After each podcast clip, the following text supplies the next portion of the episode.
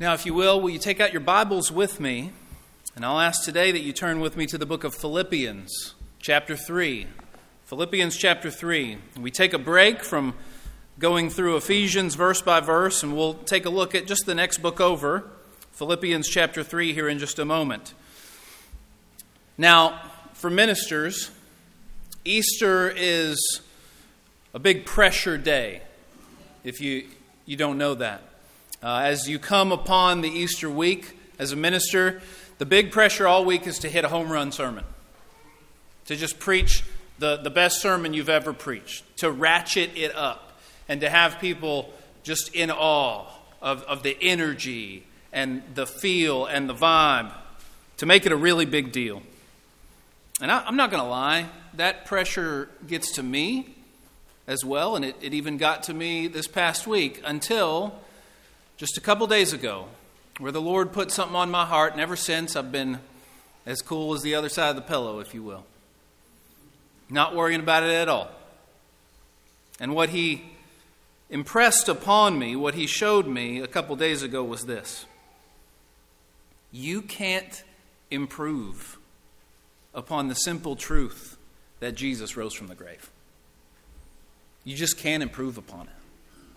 That's as good as it gets. It doesn't need bells and whistles. It doesn't need my own fancy ideas. The truth of the resurrection is like a hungry, ferocious lion. You don't need to dress him up and put him on display. You just need to let him out of his cage and watch what happens with your jaw hanging open. That's what needs to happen. Jesus is alive today, people. Jesus is alive today. He died, and he stayed dead for a couple days. And then his heart beat, and his, his muscles began to twitch, and he found strength in his hands and his arms and his legs again and he inhaled air into his lungs again. And he sat up and he opened his eyes and he swung his feet and his legs off of that stone platform and he stood up and he breathed and he walked out of the grave, never to die again. He is alive today. And you just can't improve upon that. You can't make it any better than it is. But in light of that, I'd like to ask us a question today. I'd like to ask all of you a question. If the resurrection were not true, would it make a difference in your life?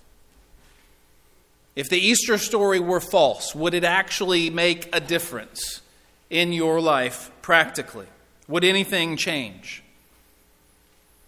I'm here to tell you if the Easter story is false, this is all just a big waste of time. Everything we are doing. If the Easter story is false, there's no reason to be here today or any other Sunday. If the Easter story is false, I wouldn't come to church another day in my life. And I would quit my job and I would go live a much different life. And I tell you what, it'd probably be a much easier life in many ways. Because if the resurrection is not true, if the Easter story is false, this is all a waste of time. But if it's true, if it is true, then it changes everything. It changes absolutely everything. If this man, Jesus, really did rise from the dead, never to die again, well, either you have to face up to everything he said and every claim he ever made, or you have to put your fingers in your ears and go la la la and act like it never happened and just avoid it and suppress the truth. But what you cannot do is dismiss anything from a man who died and didn't stay dead. If that happened today with someone today in our world, Everything that person said, everything that person did, we would have to face up to it and reckon with it if he really did come back from the dead and not stay dead and never die again. And this is what we have with Jesus. So if it's true, it changes everything. If it's not true, we're all wasting our time. If it's true, it changes everything. And you've got to suppress that truth and avoid it or face up to everything he said and every claim he ever made. Let me read to you our text today. And we're just going to focus briefly on one verse in Philippians 3, but for context, I want you to see what Paul is saying and what the Lord is saying to us through the Apostle Paul. Philippians 3, starting in verse 7, we'll go down to verse 11. This is God's Word. Paul writes, But whatever gain I had, I counted as loss for the sake of Christ. Indeed, I count everything as loss because of the surpassing worth of knowing Christ Jesus my Lord. For his sake I have suffered the loss of all things, and count them as rubbish in order that I may gain Christ, and be found in him, not having a righteousness of my own that comes from the law, but that which comes through faith in Christ, the righteousness from God that depends on faith. That I may know him and the power of his resurrection, and may share in his sufferings, becoming like him in his death, that by any means possible I may attain the resurrection from the dead. I want you to see in verse 10 how Paul says that he wants to know the power of Jesus' resurrection. He wants to know the power of his resurrection. And so, my question to each and every one of you is this have you experienced your own resurrection? Have you experienced your own resurrection? Because in Scripture, coming to faith and being saved is spoken of as a resurrection. You are raised from the dead. Colossians 2 verse 12 talks about our baptism like this. Colossians 2:12 says, "When we were buried with him in baptism, buried with him.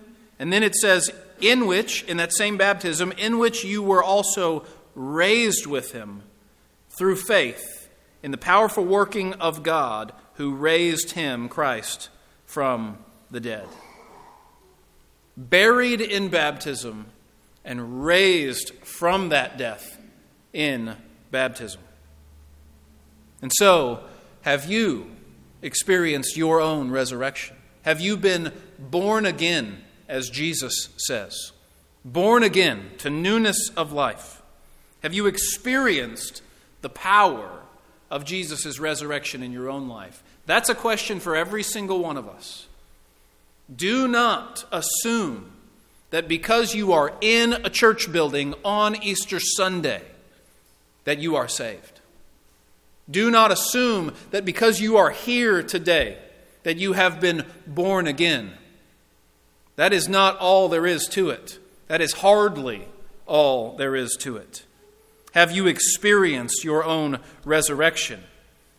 Now, that question comes to those particularly who do not yet know Christ. But there's another question that comes to those of us who do know Christ. And it's have you not just experienced this power, but do you know this power? Do you know the power? Brothers and sisters in Christ, do you know the power of his resurrection? That's what Paul is saying right here in verse 10. Paul wants to know the power of the resurrection of Jesus. Is the resurrection more than just an idea to you? Do you know its power? I've experienced the power of a fast car with a big engine. I've experienced that power, okay? I've experienced it, but I would not say I know that power. I don't know that power like a Craig Watson or like a Brett Russell might know the power of a car engine. I mean, these guys have like a relationship with car engines, all right? They know the power. There's a difference, you see, between experiencing the power of something and knowing the power. Brothers and sisters, do you know the power of Jesus' resurrection in your own life today? As Christians, we will spend the rest of our lives getting to know this power. And the amazing thing is, God has made it accessible. God has made it to where you can know it because it's a power that dwells inside of you constantly if you are saved. If you are a Christian, this power of the resurrection actually dwells inside of you constantly. Paul says in Ephesians chapter 1 verse 19 that the same power that raised Jesus from the dead is in all believers. This power is the Holy Spirit of God. Paul puts it like this in Romans chapter 8 verse 11. If the Spirit who raised Jesus from the dead dwells in you, he who raised Christ Jesus from the dead will also give life to your mortal bodies through his Spirit who dwells in you. The same Spirit, the same power that raised Jesus from the dead dwells in every single believer. And so, by experiencing the Spirit, by tapping into the Spirit, and by growing in your knowledge of the Spirit, you are coming to know the power of His resurrection. But notice how that's not all Paul said in verse 10. He didn't just say, that I may know the power of his resurrection. What he said was, that I may know him and the power of his resurrection. That I may know him. The resurrection is true, and many people believe that, especially around here. In a place like Columbia, Kentucky, Bible Belt America, a lot of people believe that the resurrection is true. We believe that Jesus died and rose again. But if you don't know Christ personally, it doesn't actually make a difference in your life. If you don't know Him, you may know that He rose from the dead, but if you don't know Him, it's not going to make a difference. Do you know Him today? Listen to what Jesus says in Matthew chapter 7, starting in verse 21. He says, Not everyone who says to me, Lord, Lord, will enter the kingdom of heaven, but the one who does the will of my Father who is in heaven. On that day, many will say to me, Lord, Lord, did we not prophesy in your name, and cast out demons in your name, and do many mighty works in your name? And then I will declare to them, I never knew you. Depart from me, you workers of lawlessness.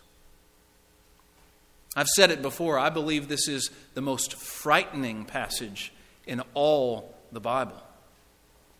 Because what if we come up to Jesus on Judgment Day fully expecting to be led into heaven, fully expecting to hear, Well done, good and faithful servant, and all of a sudden all those expectations are shattered for all eternity? There's no more second chance, and Jesus says, No, you're out.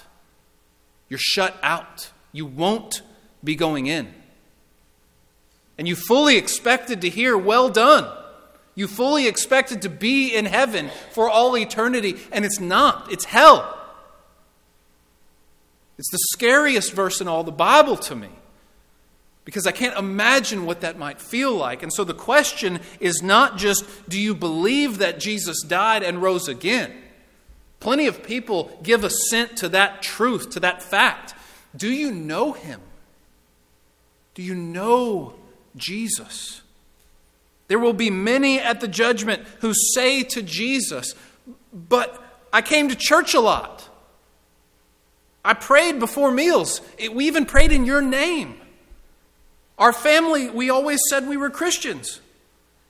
I was baptized when I was a kid. I lived a respectful life, Jesus. But did you know him? Did you know him? Everything else is rubbish, Paul says. Right here in our text, everything else is rubbish if I can just know Christ. I want to point you to John 17. We'll have this on the screen here. John 17, as Jesus prayed for his disciples in the upper room right before that, right after that Last Supper that, that Richard just talked about in his communion meditation. This final prayer of Jesus is for his disciples. He says in John 17, 3, This is eternal life. And whatever comes next, you know it's got to be huge. It's on the screen, you see it. But whatever comes next after Jesus says this is eternal life, it's, it's got to be huge. What does Jesus say eternal life is? This is eternal life, he says, that they know you, the only true God, and Jesus Christ, whom you have sent. That's eternal life according to Jesus. Knowing God and knowing Christ. And I'm here to tell you right now that is not church attendance every now and then. Knowing Christ is something much deeper than that. Now, if you're sitting here this morning and you say, then how do I do it? Because I don't want to be in hell. How do I come to know Christ? It starts right here. It starts right here. This is the primary means by which God has revealed himself to us. If you want to know him, if you want to know Christ, come to him through his word. Pursue the knowledge of Jesus through the word of God, through the Bible. But I'm here to tell you, you can't know Christ unless you do what Paul says in verse 10 at the end, unless you become like him in his death. You can't know Christ unless you become like him in his death. If you want to know him, if you want to know the power of his resurrection, you must die. You must die. And we're not talking physical death. We're all going to do that even if we don't try. No, you must die to yourself. You must die to sin. You must become like Jesus in his death by going through a death of your own.